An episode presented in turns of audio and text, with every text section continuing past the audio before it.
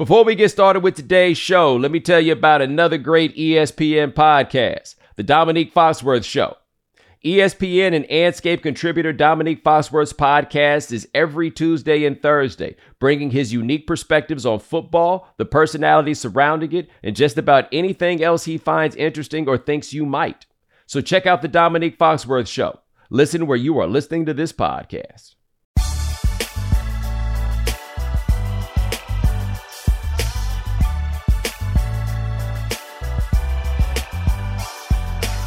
Ladies and gentlemen, welcome to the right time. My name is Bomani Jones. Thanks for listening wherever you get your podcast. Rate us, review us, give us five stars. You only give us four stars. I'm inclined to believe you are a hater. Coming up on this episode of The Right Time, we'll talk about the latest from Ja Morant. Also, some big news that we'll tell you guys a little later. But first, all right, so a lot of playoff stuff has happened since the last time we talked to you. Uh, the very last thing to happen in the playoffs since, well, the very last thing to happen, the Sixers. I'm gonna tell you guys a funny story. Okay.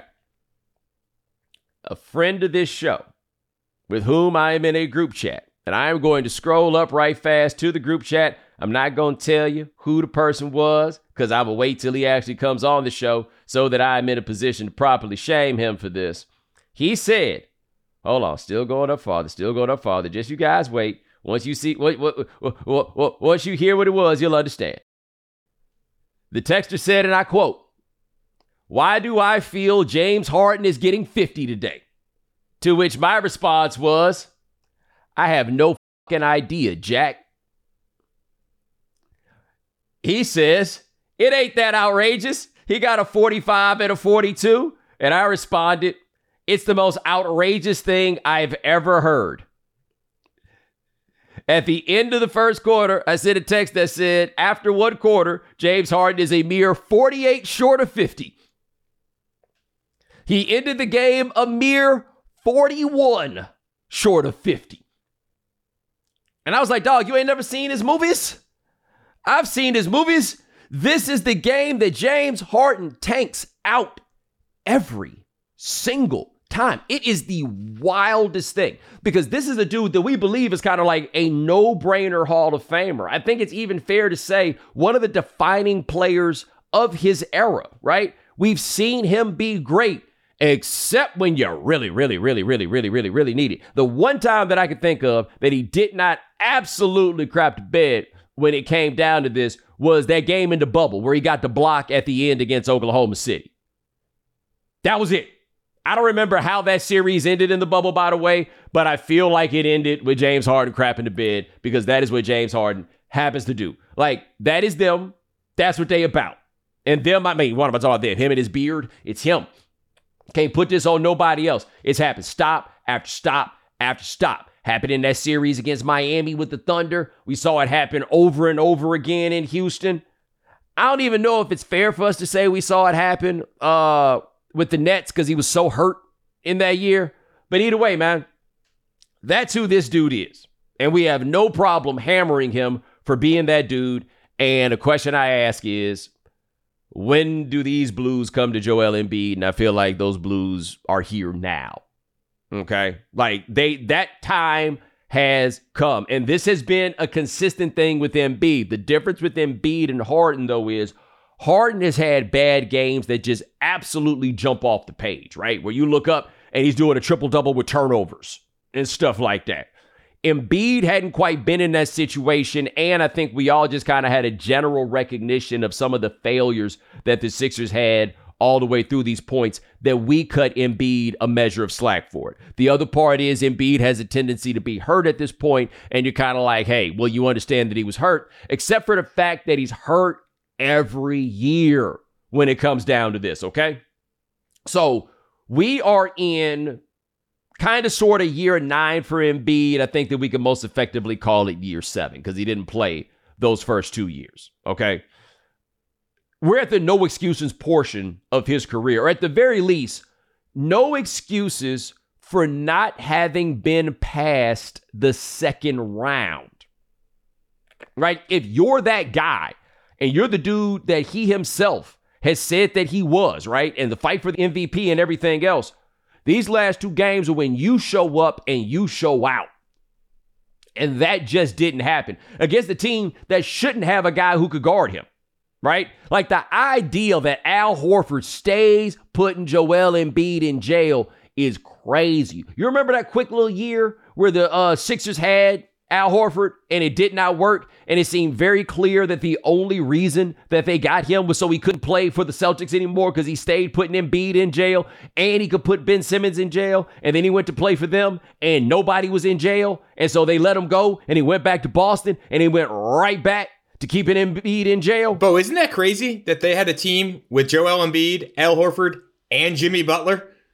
And Jimmy Butler and Jimmy Butler. And by the way, made the decision they didn't want Jimmy Butler no more. I said on Twitter that they made the call that um, you know, they would rather have Tobias Harris than Jimmy Butler. And they're like, no, he would have been Simmons. They would have been Simmons over Jimmy Butler. I'm like, look, Jimmy Butler thinks it was Tobias Harris. That's why he ran off the court that one time saying, You kept Tobias Harris over me. But here's the thing about Jimmy, man. Uh, my man Joel gonna listen to this and he gonna cringe, but he have to acknowledge this part. The thing about Jimmy Butler is this, man. Jimmy a winner. You can make the argument that they haven't won a championship, but you've seen Jimmy do it time after time when they needed it to try to get to that next stop, to get to whatever the next thing was. You saw it in that game five in the bubble where he gave it so much that he could barely stand at the end of that game, right? You say what you want. Jimmy a winner. Explain to me which one of these Sixers ain't a loser. Because whether you like it or not, they look like a bunch of losers at this point. Doc Rivers, who I've defended many times over the years about this, but Doc Rivers, the man who ain't found a 3 1 lead that he could not blow. Tell me that man don't feel like a loser to you, even with a championship ring. Tell me that man don't feel like a loser to you. Daryl Morey, we give him all the credit. For what? For what? Tell me he don't look like a loser right now. James Harden. Tell me he don't look like a loser right now. And then that brings us back to Embiid, who these playoffs have not been good for. Think about it like this. Didn't that man say after they uh, did the MVP ceremony and everything, how he wished they didn't do that and da da da and everything else? After all that wanting to win the MVP? Remember all that? Tell me that man don't look like a loser right now. He came out after the game and did the thing very similar to what Giannis had to say about how it's a step in the process. And it seemed very clear that he was trying to run a game on that. Like, say what you want about Giannis. When that question came, you saw that that was a man that was going through it. Did not want to hear that thing right now. And as I've said, he's not a person who can think like that, right? Like, it seems like relentless optimism is what got him to from where he was to where he is. And I could definitely see in his mind. He was definitely feeling like they failed. He just wasn't going to say it because he ain't the person who can hear that out loud, right? When it come to Embiid, well, it's like somebody else said. Oh, okay.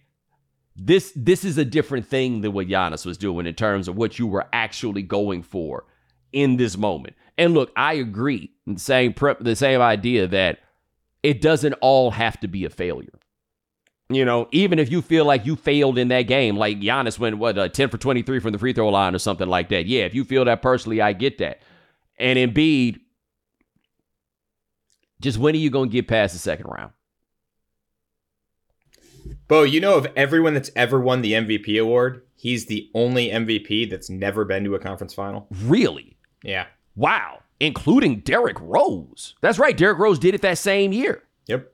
You know, and this is wild. And so I think there are a couple things that happen with Embiid. I think I saw as the Stat Center account on Twitter made this point that part of what happens to Embiid, and for what it's worth, is also part of what happens to James Harden, is that if your game is that reliant on getting to the free throw line, you're just not going to get to the free throw line as much in the playoffs. They're going to allow more contact. You're going to have to figure out other ways to get it done. The other thing with Embiid, and it happens when he gets injured, but it's a fair question generally about physical conditioning and how well he holds up throughout the year. But in the end, game six, it went four minutes to end that game without Embiid touching the ball. Four minutes. And it's easy to blame that on Doc. It's easy to blame that on Harden. It's easy to blame that on everybody else. But at no point did I see Joel Embiid be like, hey, give me the ball.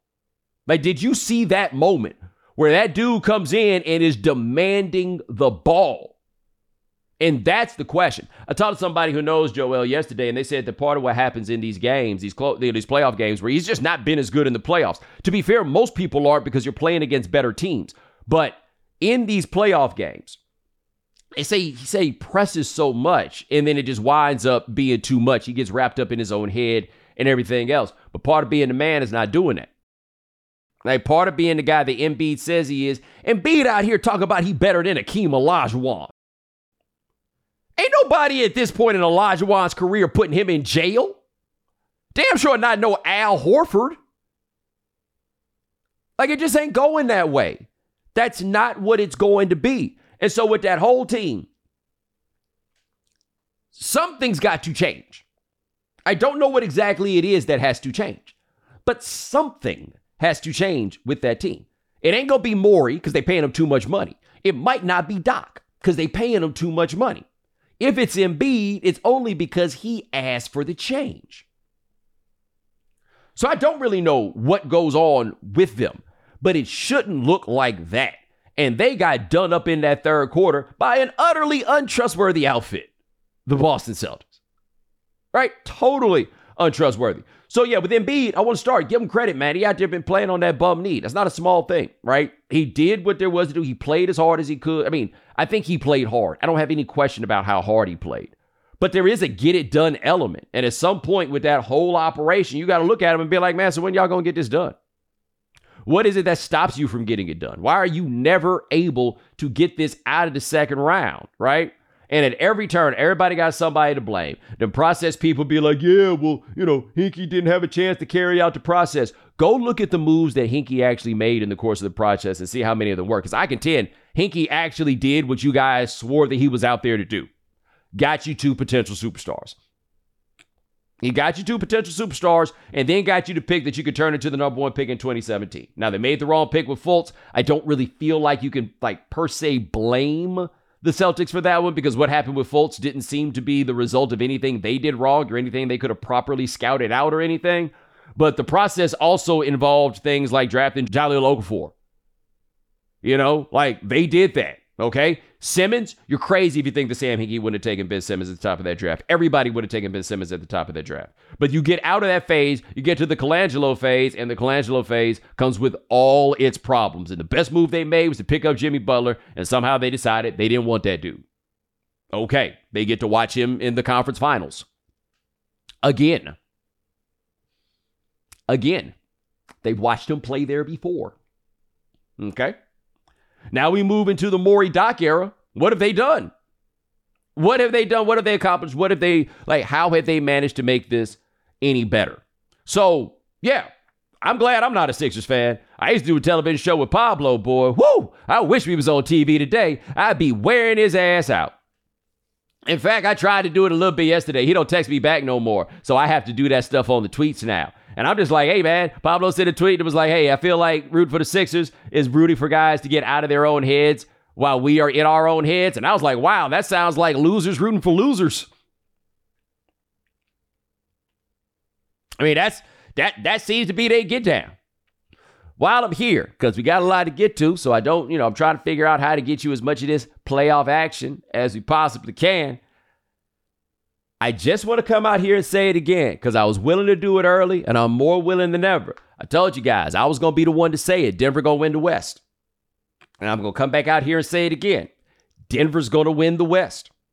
Because the thing is, Jokic, who came into this postseason, his first postseason 2019, he was dominant. He got him to the conference finals in the bubble in 2020, but he wasn't really like great, great. Like you're not going to put up the numbers in the postseason, advance wise, and everything else that he's putting up in the regular season. It's just borderline impossible. This year, he is putting up numbers like he did in the regular season. Like it is, it is extreme to that historic level. That is what he is doing thus far. And you saw it against Phoenix. Even in those games that they lost in Phoenix last weekend, where he put up like he a game though where he put up like the 53. Like, let's go ahead and do this. But they came out there in that game six, and look, Phoenix was running out of gas. Coach got fired after that. DeAndre Ayton didn't even bother to play in the game. It was a lot going on there, but it was very clear that the Nuggets showed up and decided that we're not going to lose this game.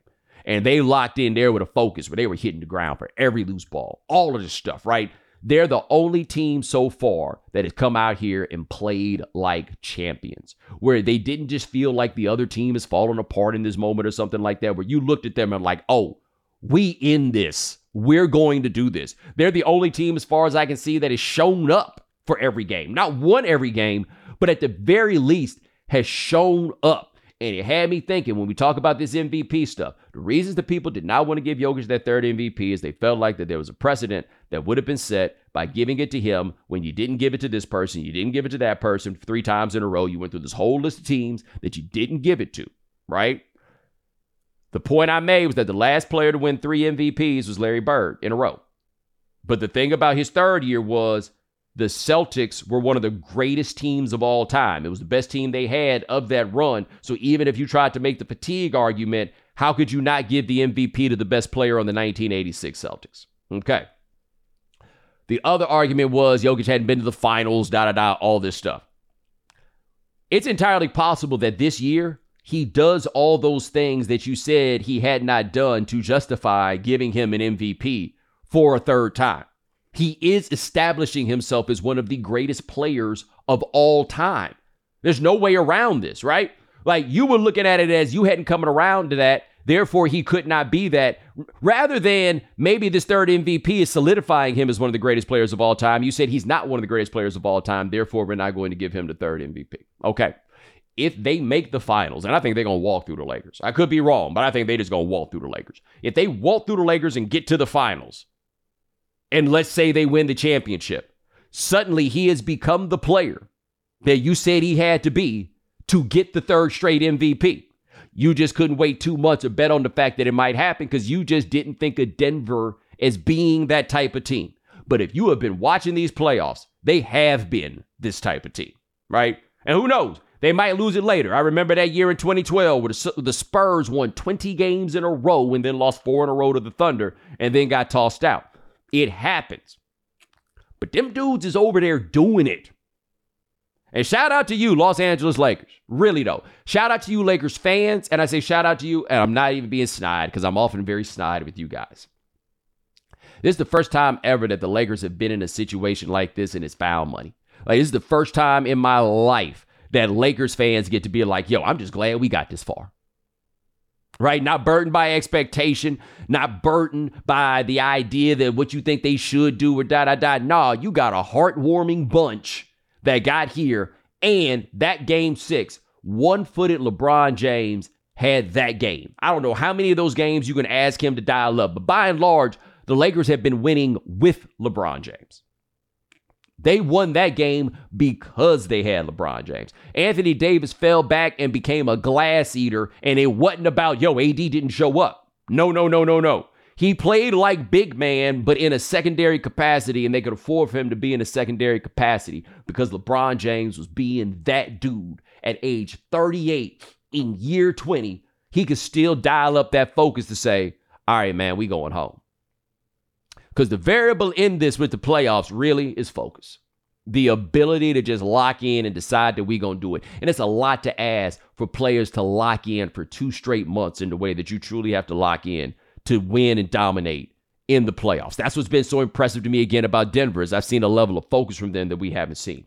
The battle tested, tried and true Golden State Warriors couldn't lock in after a point. You know, those last two games against the Lakers, they just could not dial it up, or last three because they won game five, but they could not dial in that focus. Even Steph could not dial in that focus. And see, Steph to me points out where the Embiid thing is somewhat troubling. Stephen Curry did not play particularly well in this series against the Lakers. But man, if he wasn't out there giving it, right? He's not shooting that well. I guess I got to go out here and get 12 boards now, don't I? And that's what you saw from him throughout that. He's getting no help from anybody around him. Like Warriors are a discussion for a different day. They broke. Like I don't I don't I don't know how it is they're supposed to fix this. But you saw Curry like, okay, I'm gonna keep taking these shots, and if I'm not getting these shots, I gotta find other ways to help and get this done.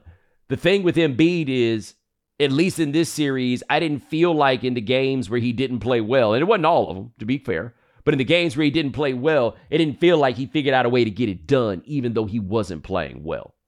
And that, if you're going to be a player of that caliber, a player on that level, that's what it's got to be. We've seen that with Jokic in some of these games where the shot wasn't falling. All right, I guess he's got to go out here and get 18 boards and 12 assists or something like that. You got to find another way in order to bring it. And you got to be able to say, jump on my back. Let's make it happen. And in the regular season, when Embiid wanted that MVP, we saw him put up those 50s. We saw him put up those 40s. Did you see him at any point when it really got clutch saying, all right, fellas, jump on my back and I'm going to go ahead and take this home? That's what you have to do in a game seven where your sidekick is James Harden. You know, like we know what's going to happen with him. You got to say, on my back, I'm going to get us there. Don't you worry. You got me. And that's why we going to win. The whole reason if the Sixers are going to win that series is going to be because they had Joel Embiid. And it ain't turned that way. It just did not. And now we have an interesting quirk. We have the bubble conference finals. Denver and Los Angeles was the bubble conference final in the West. Miami and Boston was the bubble conference final in the East. Uh, the two teams that'll be favored, I believe, in these are the teams that lost the last ones, the teams that could be revenge minded, revenge motivated. The big difference on this, though, for me, these Nuggets are much better than the Nuggets that were in the bubble, and these Lakers are not nearly as good as the Lakers that were in the bubble. Um, this Miami team kind of not as good, but hard to say, right? I mean, I mean, not having Tyler Herro, not having some of these dudes, right? Like, you know, they're, they're we'd argue they're shorthanded, except these regular ass dudes is out here balling. And then the Celtics, which is a discussion we can have later. I just don't have any idea what to make of them as a sum total team franchise or whatever. But I do know this. This is, I believe, the fifth time in seven years that they've been to the conference finals. If they don't get it done at this point, you got to look at those dudes. They've had basically the same core for all these years. I think Tatum's only been there six, but Tatum was a contributor that first year. Smart, Tatum, Brown. These have been your dudes. Al Horford took a quick little break, but these have been your guys. This has been your team.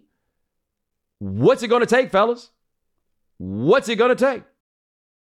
Spring is the best time to add new challenges to your training, just in time for summer and warmer days.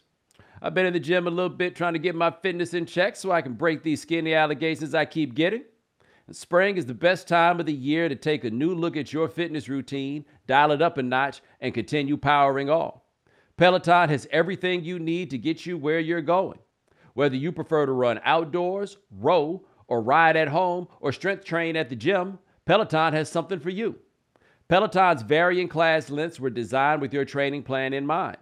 Personalize your workout whether you'd like to add a 10 minute core session at the end of your strength class or take a 60 minute power zone ride to increase your endurance. Peloton classes are designed to help focus on your needs and goals while challenging yourself at every level. Now you can catch up on your favorite NBA games with NBA League Pass while you push yourself to new levels of fitness. Watch your favorite games and win your workouts with NBA League Pass on Peloton and visit onepeloton.com. Peloton All Access membership and NBA League Pass subscription required. Another day is here, and you're ready for it. What to wear? Check. Breakfast, lunch, and dinner? Check. Planning for what's next and how to save for it? That's where Bank of America can help. For your financial to dos, Bank of America has experts ready to help get you closer to your goals. Get started at one of our local financial centers or 24-7 in our mobile banking app. Find a location near you at bankofamerica.com slash talk to us. What would you like the power to do? Mobile banking requires downloading the app and is only available for select devices. Message and data rates may apply. Bank of America and a member FDIC.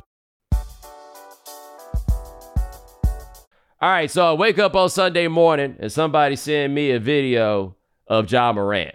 And I can't figure out what the video is that I'm watching. I just noticed that all of a sudden at the end, whoever's taking the video, which was on Instagram Live, all of a sudden put the phone down. And I'm like, huh, what's going on here? And then I look at the next tweet in the thread, the tweet that had the video, and it's Ja Morant holding a gun. Now, now, um, the Grizzlies panicked and immediately suspended him. I don't know what they suspended him from. At least they didn't have the audacity to say suspended without pay because he's not getting paid right now. Maybe he's not allowed to come to the draft party. Um, they're telling him to stay away from Summer League. I have no idea what exactly he is suspended from. I watched it turn into a Second Amendment argument amongst you peoples in my mentions on the internet. Well, what's wrong with him having a gun? These Congress people be taking pictures with guns. Well, hey, those Congress people look stupid too. Um, and number two, this is worth noting, regardless of what you think about this on principle, taking them pictures with guns can get those people elected. Being on IG Live with a gun, as Ja Morant, can get you suspended. You're not playing the same game as these people. I understand if you want to push back on the idea that we, as African Americans, don't get to kick it the same way as white people. You're right. It's a big problem. It ain't been fixed today. Okay? Like, out here, I do my, my white friends can do that. Yeah, yeah, yeah, yeah, yeah. Come on. Now I don't know who raised you, but you know that ain't got to do with you. You know what I'm saying? Like this is this is this is something that we all get. This is something that we all understand, or whatever it is. Okay, really, really, really bad idea for Ja Morant. I don't have to act like it's the worst thing in the world. I can act like it's one of the dumbest things in the world. Right? I would also like to make this note, as I have been saying to you guys for a very long time. Every time Ja would get in trouble or do something, y'all get out here talking about the problem is the people around him. He need to get people, better people around him. The people around him need to stop him from doing this. Okay, by multiple accounts, the dude that was taking that video on IG Live was the dude that they said can't come to the arena no more because they said he was with Ja when he pointed, did the laser pointer thing. That dude saw Ja had that gun and immediately put the phone down. Immediately, oh, oh, oh, oh, we got a problem. Which is to say, his homies aren't the problem. And y'all skating responsibility asses stay wanting to make it somebody else's fault. I saw people talk about this with that dude right there. Like, well, why was he even recording Ja if he knew Ja had a gun? Ja got a gun all the time. Ja got a gun at the strip club. So look, if your thing is don't be on IG Live no more, okay. But if it's don't be on IG Live because Ja got a gun, Ja always got a gun. Ja, ja afraid somebody gonna rob him in the bathroom. He take a gun in there too. But he always got a gun. Like, I don't know what it is about the times we're in and the world we're in or whatever it is that so many of y'all just don't want to acknowledge. Man, people got to take responsibility for the things that they do. And he is responsible for the way that he comports himself in public and the way that he comports himself online. It's on him. What he was doing was irresponsible. It's on him the idea that he thinks doing this impresses people, or at least that's the way it looks. It's just extra wild to me, right? And all the people like it's no big deal. He's allowed to have a gun. I, look, if you are in your early 20s and you talk like this, I understand this. If you are anywhere near my age, I don't understand you offering this defense because all of us done live long enough that we seen somebody kick it like the way he's kicking it. And we seen how negatively that turns out. We see the obvious consequences for what's going on with him. And we know that's bad, right? We know that's not going to end in a good way. And I don't look at this as a need or reason to judge or bash him or anything else. But I see somebody that's really struggling right now. And I don't know how much people around him truly grasp that he's struggling. Now, I do not know Ja Morant. Okay. And interestingly, he's one of the rare guys in the NBA where those of us who are around this, we all know somebody that know everybody, right?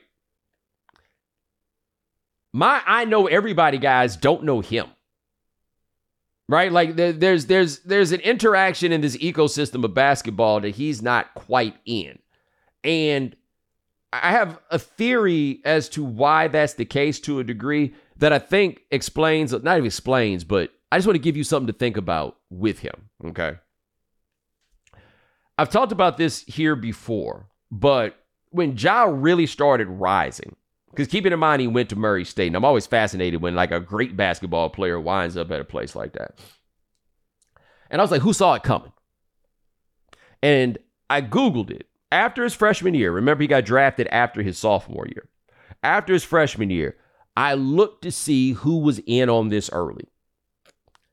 I found literally one person. One person. His name was Jackson Hoy, as I recall. He was a college student, you know, doing the blog thing, evaluating. He was in on it. Like he works for the Grizzlies now because he was literally the one person who was in early on Ja Morant.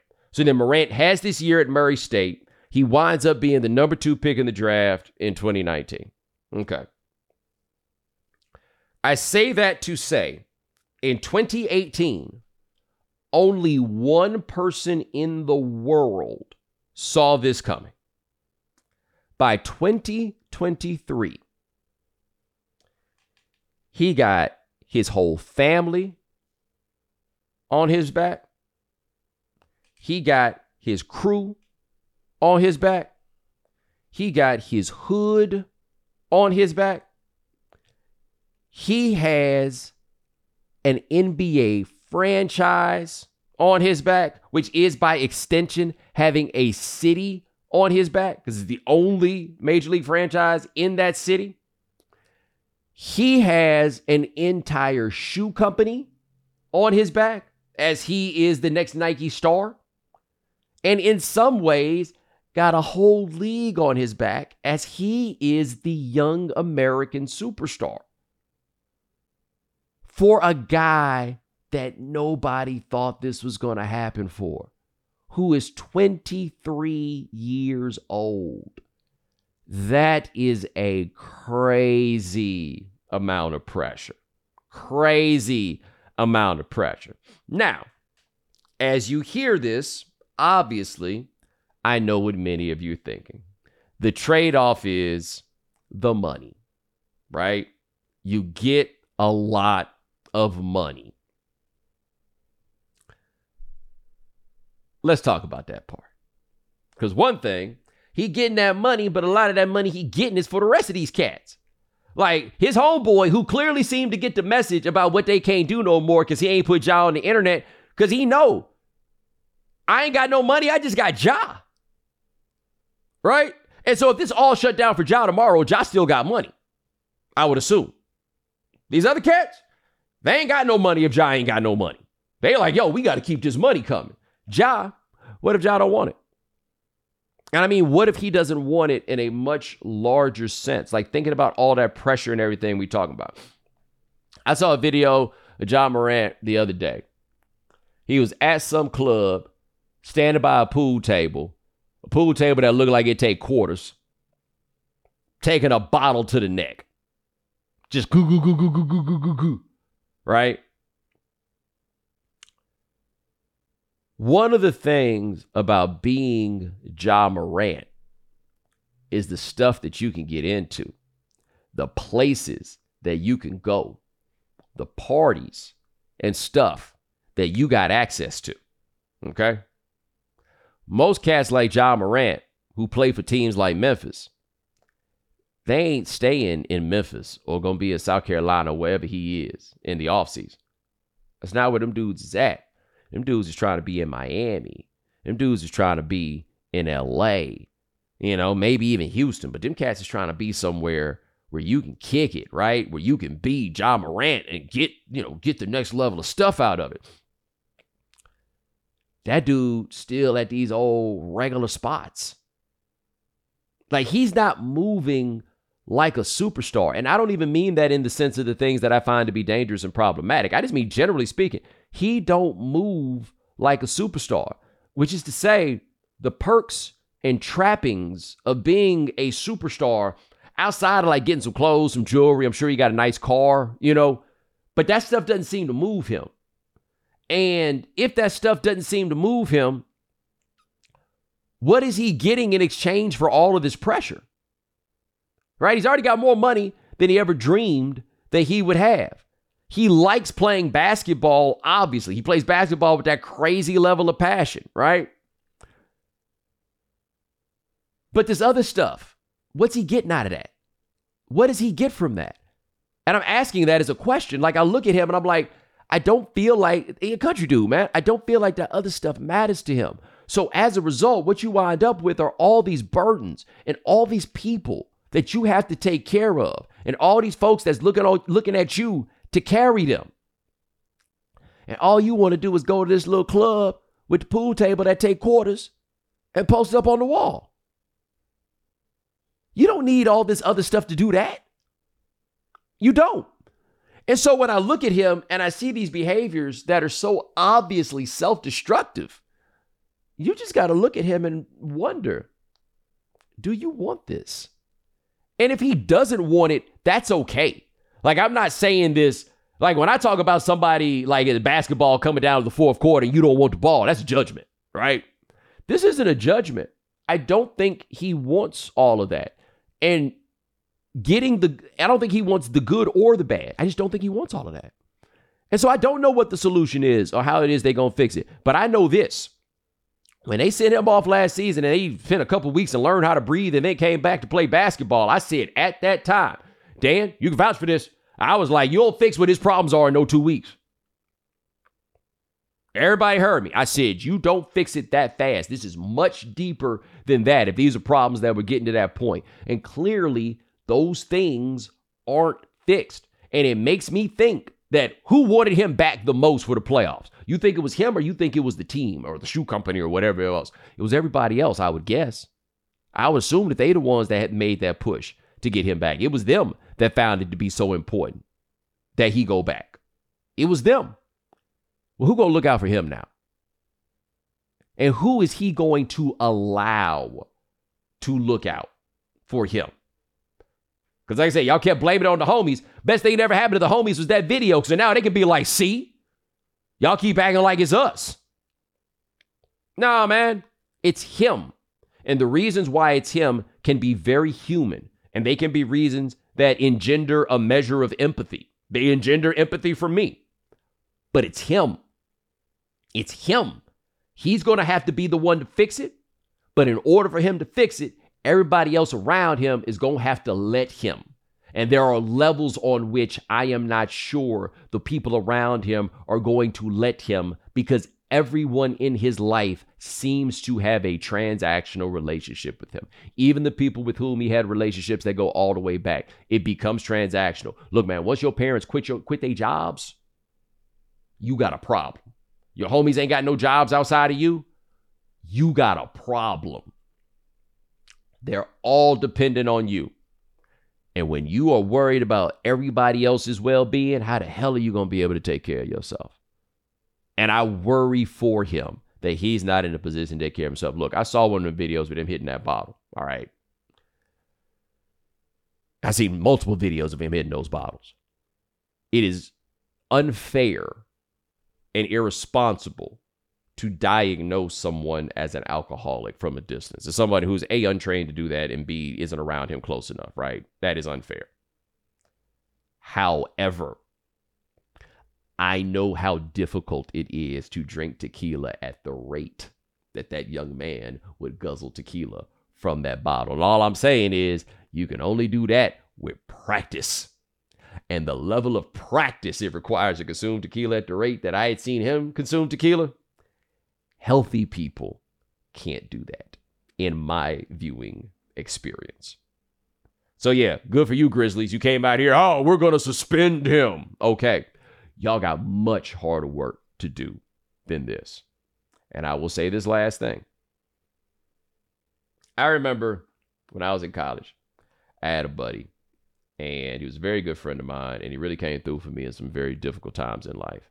But boy, he was a fuck up, a fuck up ever up like he was just the biggest fuck up in the history of the world. Sorry for you guys that have to edit this, but there's just no other way to say this. That boy was a fuck up. And my brother, who's 13 years older than me, identified him as such. And every day, at one point, he decided that he needed to like make sure I stopped kicking with him. And by the way, he was right. Like eventually I had to stop rolling with him for I don't even want to get into the reasons, but my brother had properly evaluated the situation. And my brother said one day, as he was trying to make his case to me as to why I shouldn't hang out with this guy anymore, he the sort of dude that you be with, and then people just start shooting, and you don't know why. Okay. Now, for everybody who makes this argument that it's Memphis and da da da, it's Tennessee, you can have your gun out and everything else, let me just run a scenario by you. Okay. A scenario. And it's not that crazy of a scenario, but I'm just running by you. Say Ja in the car and he bopping to the NBA YoungBoy and he got the gun out. He thinking it's cool, whatever. He in the passenger seat. Let's say 5 pull up on the other side of them. Let's say they in the left lane and 5 pull up in the right. And let's say 5 see him there with that gun. And then he turn and 5 looking at him with that gun in his hand. What 5 gonna do?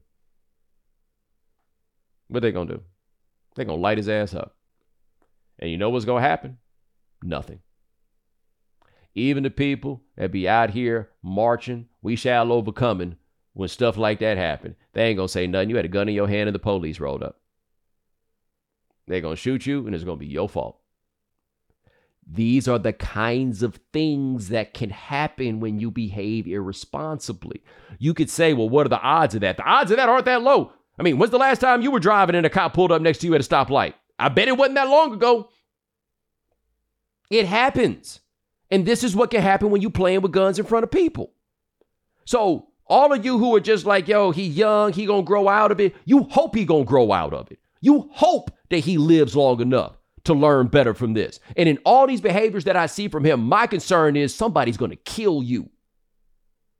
For whatever reason, right? You running up on Foot Locker doing eh, and running up at Foot Locker, pulling, you know, acting like you got the gun on people because of some dispute with your mama. You and all these other things. You out here playing with a laser beam and everything else. They're like, yeah, he young, he'll grow out of it if he doesn't get shot. And every time I see somebody talk about him and they make this about some issue that is about themselves, whether it be about how they feel about who gets to carry guns and who doesn't, and all of this stuff, right? Or how they feel about, like, I think in, in part what happened with Jalen Rose with that interview that I think that if he had a chance to go back over and do, he would do differently.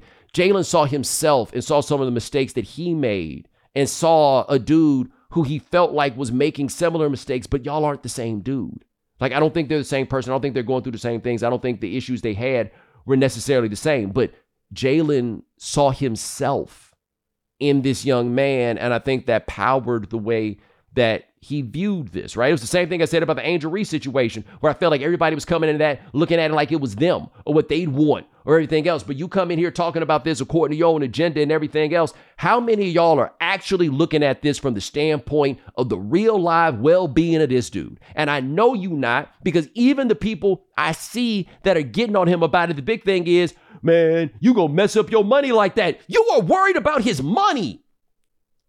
This fool's running around here playing around with a gun in a city that don't play with guns. And your concern is you go mess up your money? He's already made $27 million from the NBA alone. Who knows how much money he got from Nike or for everything else? His money is good. He is messing up his life.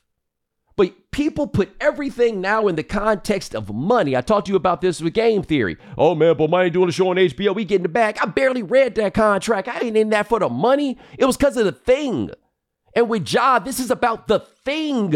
And the thing is his life. The thing is not just his livelihood. The thing is his life and where it goes from here, where it stands as it is. And what I see above all else is something Adam Silver talked about. He said he feels like the stars of his league, the players in his league are not happy.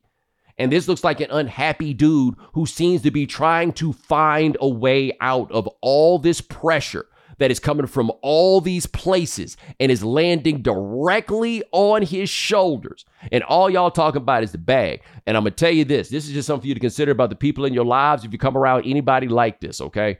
And I say this from somewhat personal experience, though obviously I ain't got no kind of money like this dude has, right?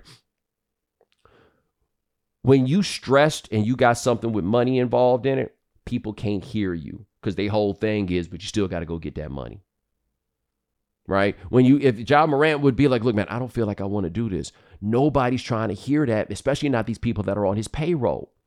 Nobody's trying to hear that because they're like, yeah, man, but what about this money?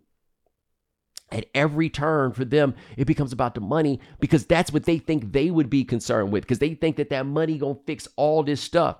And so I wonder how much this dude is golden handcuffed, right? At every turn, is every offer to get this money to do this, get this money to do that, or whatever it is and the people around you lose their ability to treat you like human because they like it's America. You can't turn down this money. You can't walk away from this money. You know, Ja would be like, look, I want to go take a year off. Yeah, but what about this money? Like Lamar Jackson, I talked about him sitting out. Uh, granted, he didn't wind up doing it, but they're just like, yeah, but he ain't going to give up that money. That money ain't making people happy in the way that people think it is. And clearly, this money seems to be making Ja Morant a lot more stressed out than it ever made him happy. So I do ask for those of us who are watching this, evaluating this, considering what all's going on with it. How much are you actually thinking about him? And how much of it is really just you thinking about yourself?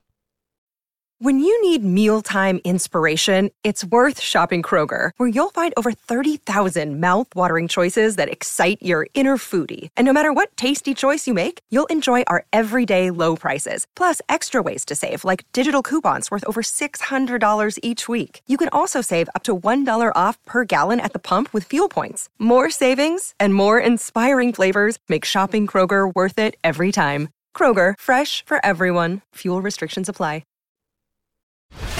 We know you can't be on top of all the news and information of the day. No need for the social media feeds. We got you. Now, if you haven't heard. All right, this first story is from Tech. Hi, this is Ed Zitron, and I'm a discourse contributor at Business Insider. Mark Zuckerberg's vision of the metaverse is dead, killed after three years of hype and billions of dollars of wasted capital. Zuckerberg renamed Facebook to Meta in 2021, taking the term metaverse from Neal Stephenson's 1992 novel Snow Crash. He promised a series of seamless virtual worlds that would make up the future of the mobile internet, one where over a billion people would spend hundreds of dollars each. He would go on to invest $100 billion in R&D to develop said metaverse. The tech industry quickly adopted the trend, despite Zuckerberg never delivering a cogent vision of what exactly the metaverse was meant to be. Microsoft CEO and Satya Nadella said that he couldn't overstate how much of a breakthrough the metaverse was, and over $500 million of virtual real estate was sold across crypto based metaverse platforms. Walmart and Disney invested heavily in metaverse products, and Roblox, a 17 year old game at the time, wrote the hype to a $41 billion IPO. In spite of all this hype, the metaverse did not lead a healthy life. Meta's Horizon Worlds metaverse struggled to attract users with only a couple hundred thousand people using it in a month, as opposed to the billions who use Facebook. Decentraland, a crypto based metaverse platform with over a billion dollar valuation at the time, had only 8,000 daily active users. In short, nobody actually wanted to be in the metaverse. And once the economy slowed and the hype for AI grew, the metaverse began to die. In early 2023, Microsoft shut down its virtual reality workspace, AltSpace VR, and laid off its 100 person industrial metaverse team. Disney shuttered its metaverse division in March, and Walmart ended its Roblox based metaverse soon after. And now Zuckerberg has moved on, declaring that Meta's single largest investment would be in advancing AI and building it into every single one of their products. He misled customers, burned tens of billions of dollars, and distracted the entire tech industry with an idea that he never quite thought through, and frankly, didn't seem to really care about. And didn't really seem to care about. That was the hammer. And didn't really seem to care about. He really thought we was going to our whole world. We was all going to wind up in that science fiction. He really did. Shout out to you humans for being like, nah, not yet we ain't we ain't all the way gave up on the world yet. But that that guy, that guy. I don't know anybody. I mean, I don't want to say he's stumbled into billions of dollars because that feels unfair. But it also don't feel wrong. All right, this next story is from Education. Hey everyone, I'm Francisco Guzman, a reporter with USA Today. Last weekend, a 14 year old boy stole a school bus from a charter school near Nashville, Tennessee, and drove it onto the interstate until police were able to arrest him. On his way to the interstate, police say he hit a car, allegedly tried to run a person over, and he hit a diesel fuel pump at a local market. Police say he was driving around 60 to 65 miles per hour on the interstate until he saw police put spikes down. That's when he attempted to turn the bus around still on the interstate until police rushed the bus, broke the glass, and used a taser on him. Nashville police arrested the 14 year old on charges of vehicle theft, aggravated assault, evading arrest, reckless driving, driving without a license, leaving the scene of a crash, and failure to report a crash. Thank you. Wow, I have to say, that is the briefest, uh, if you haven't heard, contributor that we have had. Uh, I see you, big homie. Uh, so I'm 42 years old at this point. Um, there's a certain level of like growth and maturity that I have grown and, you know, developed over my life. I gotta say, stealing a school bus, you be the man in my school when you came back. I mean, I'm even a teacher, and I might, if I'm a teacher, I might gotta buy you lunch.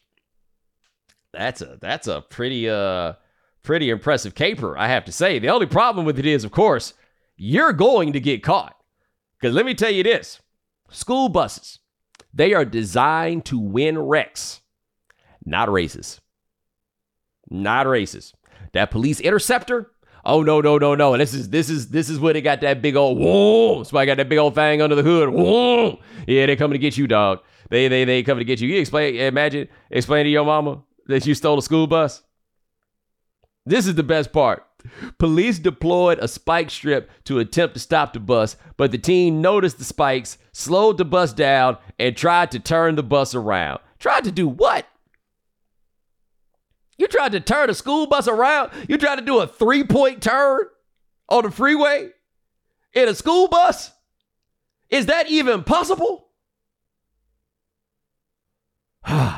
Kids, hey, dumb. That was kind of cool. Whoa, whoa, hold on, hold on, right fast. I missed this. Officer at that point ran up to the bus, broke out the door glass, and used the taser as the teen was attempting to continue operating the bus. Wow. That boy was dedicated. Sorry, go ahead.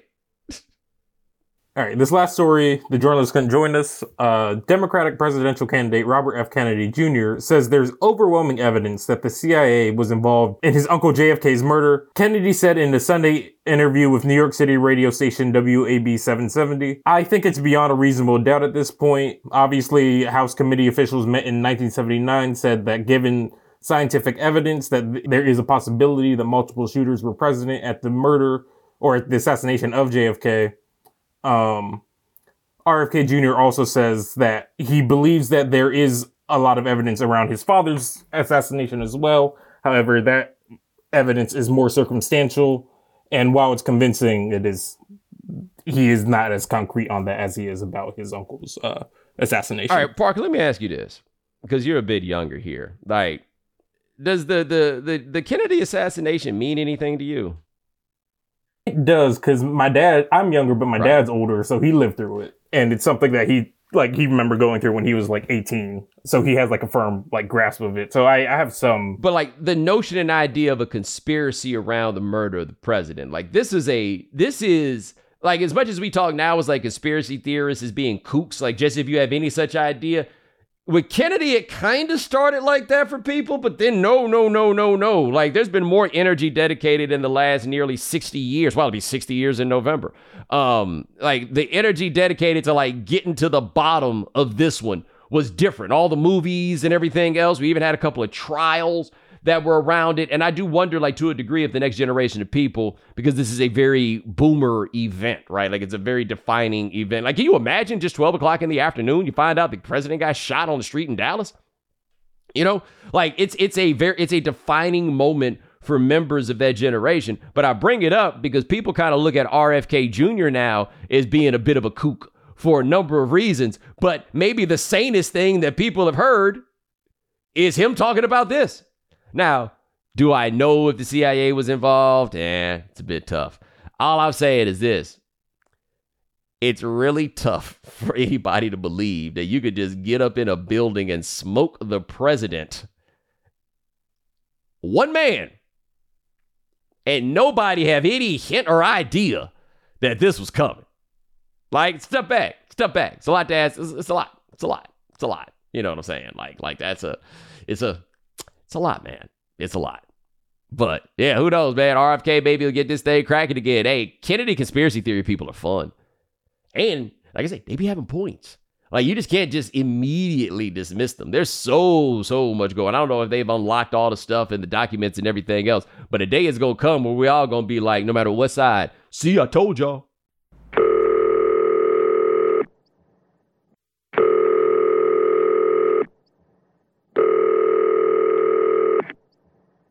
Hey, Hey, this is Bomani. You have reached the right time voicemail. Say whatever you want, get creative with it, but this is your place to talk back to the show. So talk back. Peace.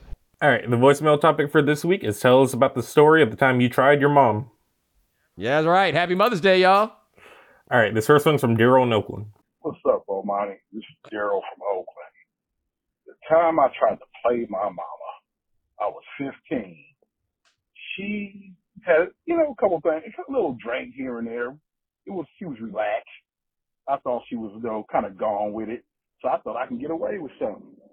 She comes, she calls me and she's like, hey, didn't I tell you to wash them damn dishes?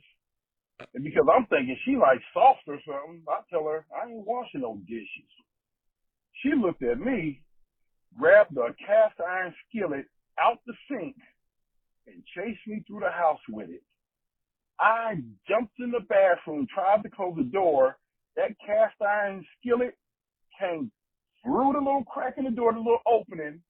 She cracked the sink in half, trying to bust me upside my head. I'm like, oh snap. I jumped out the bathroom window. I was gone for at least three hours. I ain't never tried to play my mom again after that. I learned my lesson. You take it easy, man. You know, once somebody roll up with the pan, surrender is immediate. That's all I got there. Yeah, yeah, yeah. The pan comes, just, just, just lay on sword right there. All right, this next one's from Matt. Bomani, this is Mac out of Acres Home, Houston, Texas, man.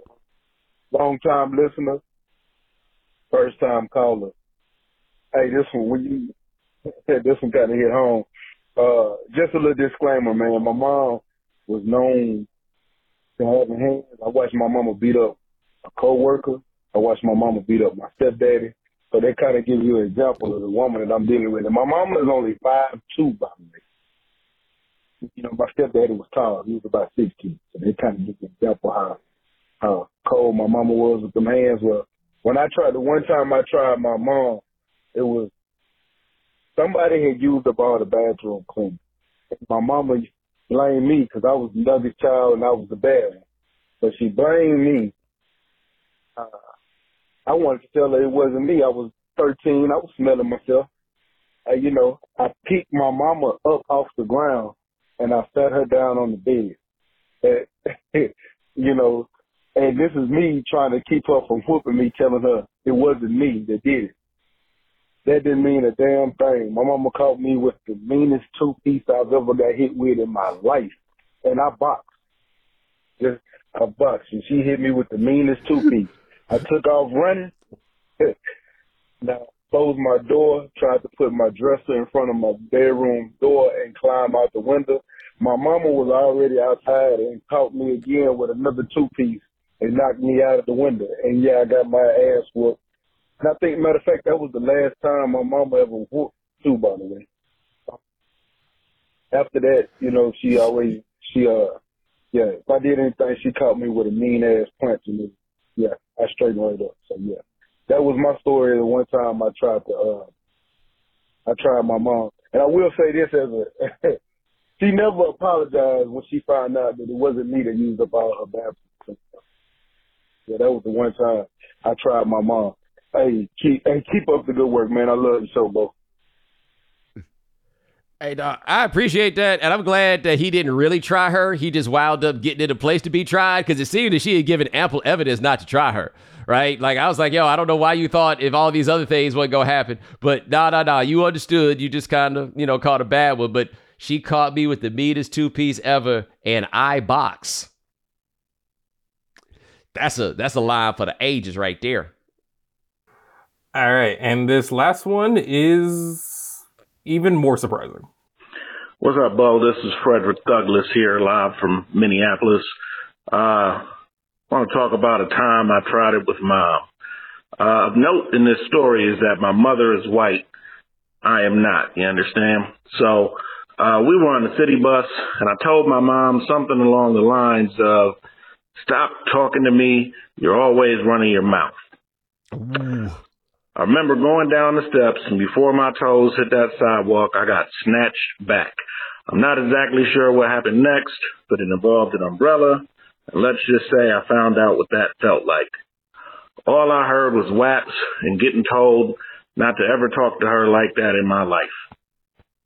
I was a big kid and I was like 11 or so, so it didn't really hurt. I just remember being embarrassed that one, I made mom take it there, and two, uh, as the bus drove off, the folks on the bus were pointing and laughing at me. Anyway, Bo, that's the day I learned my mom was white, uh, but not that kind of white. I appreciate you. Love you, mom. Peace. I mean, the fact that she was a white lady with a black kid on the city bus, I feel like was your first side. Like maybe you didn't realize because you was the kid on the city bus. Parker, you seem to have an observation there. Uh, yeah, no, she's a white lady with a black kid named Frederick Douglass. That's what I was about to say. He's like Frederick Douglass from Minnesota. I was like, I thought he's gonna say Frederick Douglass from 1863. There were so many twists and turns in that story. but he got it, man. He got it with the I'm, I'm tired of you running your mouth. My whole boy got jammed up by his dad once because his dad, and his mom was having a back and forth, and his dad tried to intervene, and my man hit him with, and I quote, This don't involve you. He just didn't understand the dynamics of marriage at the time. Because in theory, he was correct. There was a conversation between two people. And there's nothing more annoying than when you try to have one with your mama and your daddy want to come in with his cape on and try to come save the day. And you're like, no, we got this. But he has decided that we is different than you thought we was. But he said, my woman was not that white lady. I just don't know how you got that far. I did not realize it. right? Like maybe she's a Rose Nylund from St. Olaf, Minnesota. You know what I'm saying? Like maybe I don't know, but I feel like everybody else, we all had the clues. We had the clues. Wow. But hey, ladies and gentlemen, we have an announcement for you guys. I am going to read this announcement word for word because we had a lot of people and a lot of back and forth to ensure that we get this right. We are doing a live episode of The Right Time. You hear me? A live episode of The Right Time. Live, New York City, June 5th at the Gramercy Ballroom. Dominique Foxworth is going to join us. It's our first live podcast event. Doors will open at 7. The show starts at 7.30. We got snacks and drinks for purchase. We got some swag for y'all from the show. You do not want to miss this. Now, we got a link for you www.universe.com slash Bomani NYC. That's where you go to get your tickets. Tickets are going to cost $40. www.universe.com slash Bomani NYC. Go check that out. Get on. We got limited space. So as soon as you get this download on, if you're the first person to download, you can be the first person to get tickets. So absolutely. Hang on, Bo. The, the the site doesn't go live until tomorrow at noon. Okay. Important note.